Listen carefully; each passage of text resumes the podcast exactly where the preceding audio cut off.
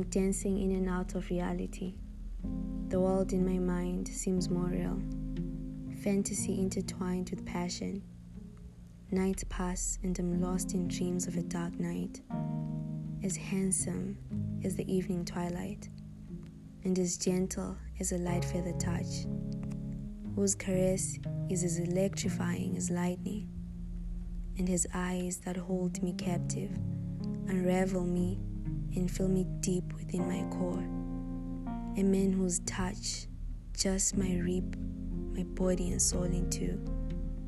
A knight cloaked in alluring mystery, whose armor is just a little bit tarnished.